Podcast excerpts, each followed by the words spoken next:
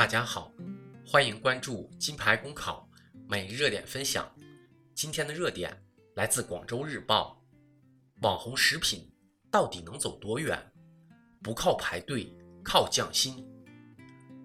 据央广网报道，网红食品在大城市火了起来，一杯奶茶排队三小时，一个蛋糕排队两小时，限量购买还引来黄牛加价销售。上海解放日报也报道，网红食品与黄牛中介已成套路，有的专业黄牛还自荐：“你以后需要什么网红，只要提前预约，我都可以弄到，价格绝对实惠。”如何看待网红食品这一现象？其实顾名思义，这些食品的走红与网分不开关系。当然，我相信有的真爱粉丝。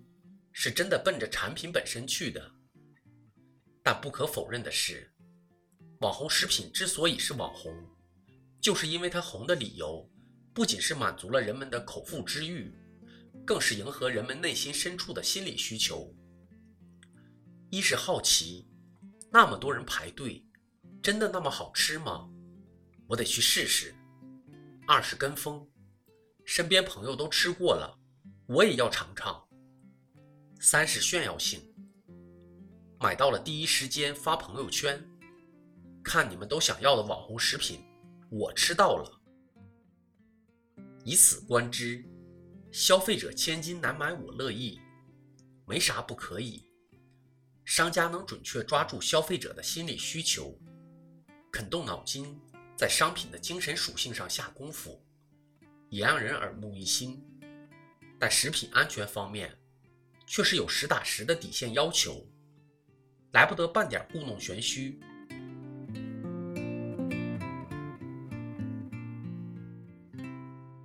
在网红食品领域，就有过不少前车之鉴，比如上海高大上的福瑞内面包店，此前也是长期排队的网红商家，但今年却被相关部门查出使用过期面粉生产面包，一点也不优雅了。同样是在上海，武康路一家网红冰淇淋店，则疑似因为没有营业执照而关闭。至于在网络上爆红的几款小零食，同样被揭穿画皮。一款曲奇饼干风靡全国，想买得拼网速抢购，还要找黄牛代购。但如此光鲜亮丽的商品，很难想象其背后竟是这般场景。昏暗隐蔽的网吧背后，直接在桌上游的面粉团，堆在地上的包装盒。杭州相关部门皆举报查处，这款曲奇原来出自黑作坊的三无产品。朋友圈里的蜂窝煤蛋糕，号称使用竹炭粉制成，可排毒养颜，也被专家斥为子虚乌有。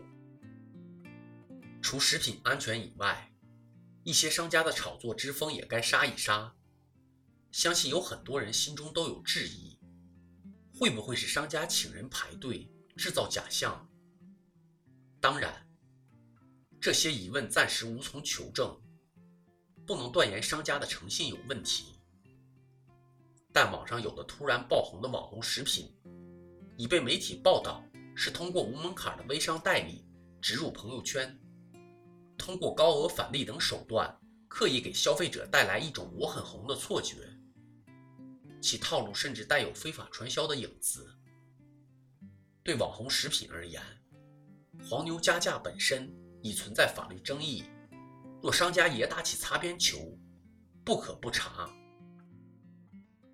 再强调一次，网红食品的出现，本身是消费者用脚投票的结果。并无不妥，但怕就怕个别商家浑水摸鱼，制造网红假象，甚至不顾食品安全的法律底线。其实，也有很多百年老字号都有大排长队的现象。归根结底，还是在产品本身上下功夫。与之相比，人气不过肥皂泡，网红来得快，去的也快。君不见此前也大排长队的诸多网红食品，如今已泯然众人。秉承匠心，做好产品，才是长期红下去的根本之道。